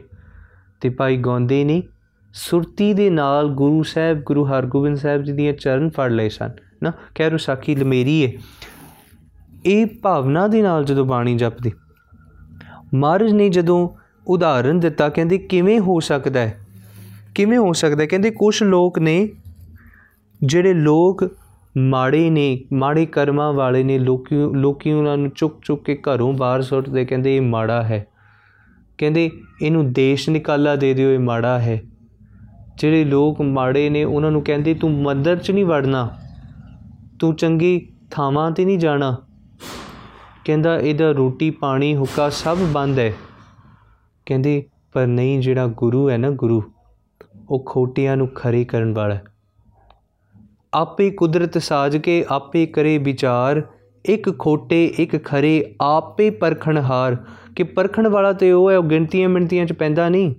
ਉਹ ਕਿਸੇ ਦੀ ਅਧੀਨਗੀ, ਮਹਤਾਜਗੀ ਨਹੀਂ ਕਰਦਾ, ਉਹ ਆਪਣੇ, ਆਪਣੀ ਸਕੇਲ ਮੈਜ਼ਰਮੈਂਟਸ ਉਹਦੇ ਆਪ ਨੇ। ਆ ਇੱਕ ਖੋਟੇ, ਇੱਕ ਖਰੇ ਆਪੇ ਪਰਖਣਹਾਰ, ਖਰੇ ਖਜ਼ਾਨੇ ਪਾਈਏ ਹੈ, ਖੋਟੇ ਸੱਟੀਏ ਬਾਹਰ। ਕਹਿੰਦੇ ਜਿਹੜੇ ਲੋਕ ਨੇ ਖਰਿਆਂ ਨੂੰ ਤੇ ਸੀਸ ਤੇ ਬਿਠਾਉਂਦੇ ਨੇ, ਕਹਿੰਦੇ ਬਹੁਤ ਚੰਗਾ ਹੈ ਜੀ। ਇਹ ਬਹੁਤ ਚੰਗਾ ਹੈ ਤੇ ਜਿਹੜਾ ਮਾੜਾ ਹੋਵੇ ਉਹਨੂੰ ਬਾਹਰ ਸੁੱਟ ਦਿੰਦੇ, ਕਹਿੰਦੇ ਇਹਦੀ ਬੋਲਣੀ ਨਹੀਂ ਚੰਗੀ। ਸੰਸਾਰ ਦਾ ਸੁਸਾਇਟੀ ਦਾ ਬਾਈਕਾਟ ਕਰੇ। ਇਹ ਮਾੜੇ ਸ਼ਬਦ ਬੋਲਦਾ ਹੈ। ਕਹਿੰਦੇ, ਖੋਟੀ ਸੱਚੀ ਦਰਗਹਿ ਸੁੱਟੀ ਹੈ ਕਿਸ ਅੱਗੇ ਕਰੇ ਪੁਕਾਰ? ਜਿਹੜਾ ਖੋਟਾ ਹੈ ਉਹਨੂੰ ਸੁੱਟ ਦਿੰਦੇ। ਕਹਿੰਦੇ, ਉਹ ਕਿਹਦੇ ਅੱਗੇ ਜਾਵੇ? ਕਹਿੰਦੇ, ਸਤਿਗੁਰੂ, ਸਤਿਗੁਰ ਪਿੱਛੇ ਭੱਜ ਪਵੇ। ਇਹਾ ਕਰਨੀ ਸਾਰ, ਜੇ ਖੋਟਾ ਵੀ ਗੁਰੂ ਕੀ ਸ਼ਰਨ ਵਿੱਚ ਆ ਜਾਵੇ ਨਾ। ਕਹਿੰਦੇ, ਸਤਿਗੁਰੂ ਖੋਟਿਓਂ ਖਰੇ ਕਰੇ ਸ਼ਬਦ ਸਵਾਰਨ ਹਾਰ। ਖੋਟਾ ਵੀ ਜੇ ਗੁਰੂ ਕੀ ਸ਼ਰਨ ਵਿੱਚ ਆ ਜਾਵੇ, ਸ਼ਬਦ ਵੀ ਉਹਨੂੰ ਸਵਾਰ ਕੇ ਖਰਾ ਬਣਾ ਦਿੰਦਾ ਹੈ ਆਪਣੇ ਵਰਗਾ ਬਣਾ ਦਿੰਦਾ ਹੈ ਪ੍ਰੇਮ ਰੂਪ ਦਾ ਪ੍ਰੇਮ ਸਰੂਪ ਬਣਾ ਦਿੰਦਾ ਹੈ। ਤੇ ਸਾਨੂੰ ਸਮਝਣਾ ਇਹ ਕਿ ਭਾਵੇਂ ਬਜ਼ੁਰਗ ਹੋਵੇ, ਭਾਵੇਂ ਖੋਟਾ ਹੋਵੇ, ਭਾਵੇਂ ਜੀਵਨ 'ਚ ਕੁਛ ਨਾ ਕੀਤਾ ਹੋਵੇ, ਜੇ ਉਹ ਵੀ ਗੁਰੂ ਕੀ ਸ਼ਰਨ ਵਿੱਚ ਆ ਜਾਵੇ, ਉਹ ਵੀ ਤਰ ਜਾਏ ਨਾ ਜੇ ਉਹ ਵੀ ਗੁਰੂ ਕੀ ਬੰਦਗੀ ਕਰਨ ਲੱਗ ਜਾਵੇ, ਤੇ ਉਹਦੇ ਹਿਰਦੇ ਵਿੱਚ ਵੀ ਨਾਮ ਰੂਪੀ ਆਨੰਦ ਆ ਜਾਵੇਗਾ। ਗੁਰੂ ਅਮਰਦਾਸ ਸੱਚੇ ਪਾਤਸ਼ਾਹ ਕਹਿੰਦੇ, ਆਪਣਾ ਪਰਮ ਨਾ ਲੱਗਈ ਜੇ ਲੋਚੈ ਸਭ ਕੋਈ ਜੇ ਸਾਰੇ ਲੋਕੀ ਕਹਿਣ, ਮੈਂ ਤੇ ਪ੍ਰੇਮ ਕਰਦਾ ਜੀ ਪਰਮਾਤਮਾ ਨੂੰ। ਮੈਂ ਤੇ ਪ੍ਰੇਮ ਕਰਦਾ ਜੀ, ਬਹੁਤ ਮਰਜ਼ ਦੇ ਭਾਣੇ 'ਚ ਚੱਲੀਦਾ ਹੈ। ਮਰਜ਼ ਦੇ ਹੁਕਮ ਨੂੰ ਮੰਨੀਦਾ ਬਹੁਤ ਪ੍ਰੇਮ ਹੈ ਸਤਿਗੁਰੂ ਨਾਲ। ਗੁਰੂ ਅਮਰਦਾਸ ਪਾਤਸ਼ਾਹ ਕਹਿੰਦੇ ਕਹਿੰਦੇ ਨਹੀਂ, ਆਪਣਾ ਪ੍ਰੇਮ ਨਹੀਂ, ਇਹ ਤੇ ਗੁਰੂ ਦਾ ਪ੍ਰੇਮ ਹੈ। ਜਿਸ ਵੇਲੇ ਗੁਰੂ ਪ੍ਰੇਮ ਪਾ ਦੇਵੇ, ਉਦੋਂ ਇਹੜ ਇਹੜ ਤੇਹੜ ਛੱਡ ਤੂੰ ਉਹ ਅੱਗੇ ਪਿੱਛੇ ਦੀਆਂ ਗੱਲਾਂ ਨਹੀਂ, ਫਿਰ ਚੇਤੇ ਆਉਂਦੀਆਂ, ਫਿਰ ਤੇ ਗੁਰੂ ਦੀ ਪ੍ਰੇਮ, ਗੁਰੂ ਦਾ ਆਨੰਦ ਹੀ ਚੇਤੇ ਆਉਂਦਾ। ਕਹਿੰਦੇ, ਇਹੋ ਪਰਮ ਪਿਆਲਾ ਖਸਮ ਕਾ ਜੈ ਭਾਵੈ? ਤੈਂ ਦੇ ਕਿ ਜਿਹੜਾ ਪਿਆਲਾ ਹੈ ਨਾ, ਪ੍ਰੇਮ ਦਾ, ਕਹਿੰਦੇ, ਇਹ ਗੁਰੂ ਜਿਸ ਨੂੰ ਭਾਉਂਦਾ ਹੈ ਗੁਰੂ ਸਿਰਫ ਉਸ ਨੂੰ ਇਹ ਪ੍ਰੇਮ ਦਿੰਦਾ ਹੈ, ਆਮ ਲੋਕਾਂ ਨੂੰ ਨਹੀਂ ਦਿੰਦਾ। ਆਮ ਲੋਕਾਂ ਦੇ ਹਿਰਦੇ 'ਚ ਪਰਮਾਤਮਾ ਦੇ ਪ੍ਰੇਮ ਕਿਦਾਂ ਦਾ ਪ੍ਰੇਮ ਹੈ? ਇਹ ਉਹ ਪ੍ਰੇਮ ਹੈ ਜਿਸ ਵੇਲੇ ਭਾਈ ਮਤੀ ਦਾਸ ਸ਼ਹੀਦ ਹੋ ਰਿਹਾ ਤੇ ਭਾਈ ਮਤੀ ਦਾਸ ਕਹਿੰਦਾ ਕਹਿੰਦਾ, ਨਹੀਂ, ਸ਼ਹੀਦ ਭਾਵੇਂ ਕਰ ਦਿਓ। ਭਾਵੇਂ ਮੇਰਾ ਤਨ ਆਰੇ ਨਾਲ ਚੀਰ ਦਿਓ। ਭਾਵੇਂ ਭਾਈ ਸਤੀ ਦਾਸ ਕਹਿੰਦਾ, ਮੈਨੂੰ ਰੂਹ ਚ ਲਪੇਟ ਕੇ ਅਗ ਲਾ ਦਿਓ। ਭਾਵੇਂ ਦਿਆਲਾ, ਭਾਈ ਦਿਆਲਾ ਕਹਿੰਦਾ ਕਿ ਮੈਨੂੰ ਦੇਗ ਚ ਬਾਲ ਦਿਓ। ਪਰ ਸ਼ਹੀਦ ਹੋਣ ਤੋਂ ਪਹਿਲਾਂ ਇੱਕ ਬੇਨਤੀ ਕਰਦੇ, ਕਹਿੰਦੇ, ਮੇਰੀ ਜਿਹੜੀ ਆਖਰੀ ਅੰਤਮ ਇੱਛਾ ਹੈ ਕਿ ਮੇਰੇ ਸ਼ਹੀਦ ਹੁੰਦਿਆਂ ਮੇਰਾ ਮੁਖ ਗੁਰੂ ਤੇਗ ਬਹਾਦਰ ਸਾਹਿਬ ਵੱਲ ਹੋਵੇ। ਇਹ ਪ੍ਰੇਮ ਗੁਰੂ ਦਿੰਦਾ ਹੈ। ਤੇ ਜਿਸ ਵੇਲੇ ਗੁਰੂ ਕਿਰਪਾ ਕਰੇ ਤੇ ਉਹਨਾਂ ਦੀ ਸ਼ਹਾਦਤ ਵੀ ਪਰਮ ਆਨੰਦ ਦੀ ਅਵਸਥਾ ਹੁੰਦੀ। ਨਾ, ਸੋ ਸਤਿਗੁਰੂ ਕਿਰਪਾ ਕਰੇ। ਅੱਜ ਦੀ ਵਿਚਾਰ ਅਸੀਂ ਇੱਥੇ ਸਮਾਪਤ ਕਰਦੇ ਹਾਂ। ਸੋ ਮਾਰਸ਼ ਕਿਰਪਾ ਕਰਨ, ਵਿਚਾਰ ਕਰਦਿਆਂ ਬੇਅੰਤ ਭੁੱਲਾਂ ਗਲਤੀਆਂ ਹੋ ਗਈਆਂ ਹੋਣਗੀਆਂ। ਦੇਵ ਸੀਸ ਬਲਾ ਫਤਿਹ। ਵਾਹਿਗੁਰੂ ਜੀ ਕਾ ਖਾਲਸਾ ਵਾਹਿਗੁਰੂ ਜੀ ਕੀ ਫਤਿਹ।